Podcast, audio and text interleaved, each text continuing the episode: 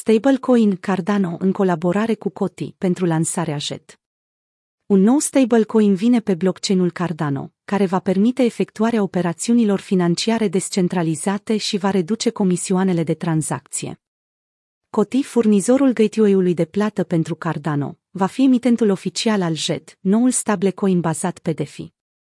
Charles Hoskinson, fondatorul Cardano și Shahaf Bargefen, CEO Coti, au anunțat proiectul ieri, 26 septembrie, în cadrul summitului Cardano. JET se va baza pe un design algoritmic, care utilizează smart contracts pentru a asigura stabilitatea prețului. Principala utilizare a acestui stablecoin va fi plata taxelor de tranzacție în rețeaua Cardano, astfel încât să se evite taxele de gaz volatile și exorbitante. În plus, costurile de tranzacție vor fi mai previzibile.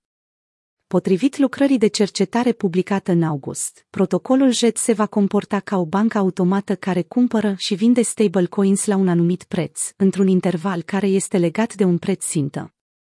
JET va funcționa prin menținerea unei rezerve de valute de bază, în timp ce emite și distruge diverse active stabile și valută de rezervă.